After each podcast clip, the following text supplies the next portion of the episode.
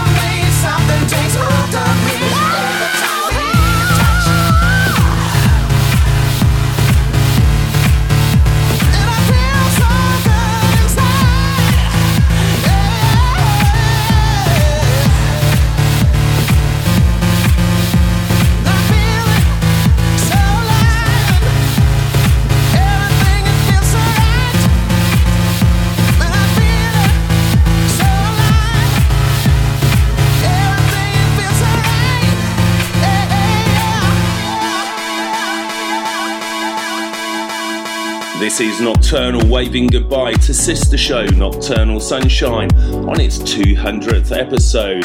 The last few tracks David Guetta, Sebastian Ingrosso, and Steve Angello featuring Chris Willis every time we touch.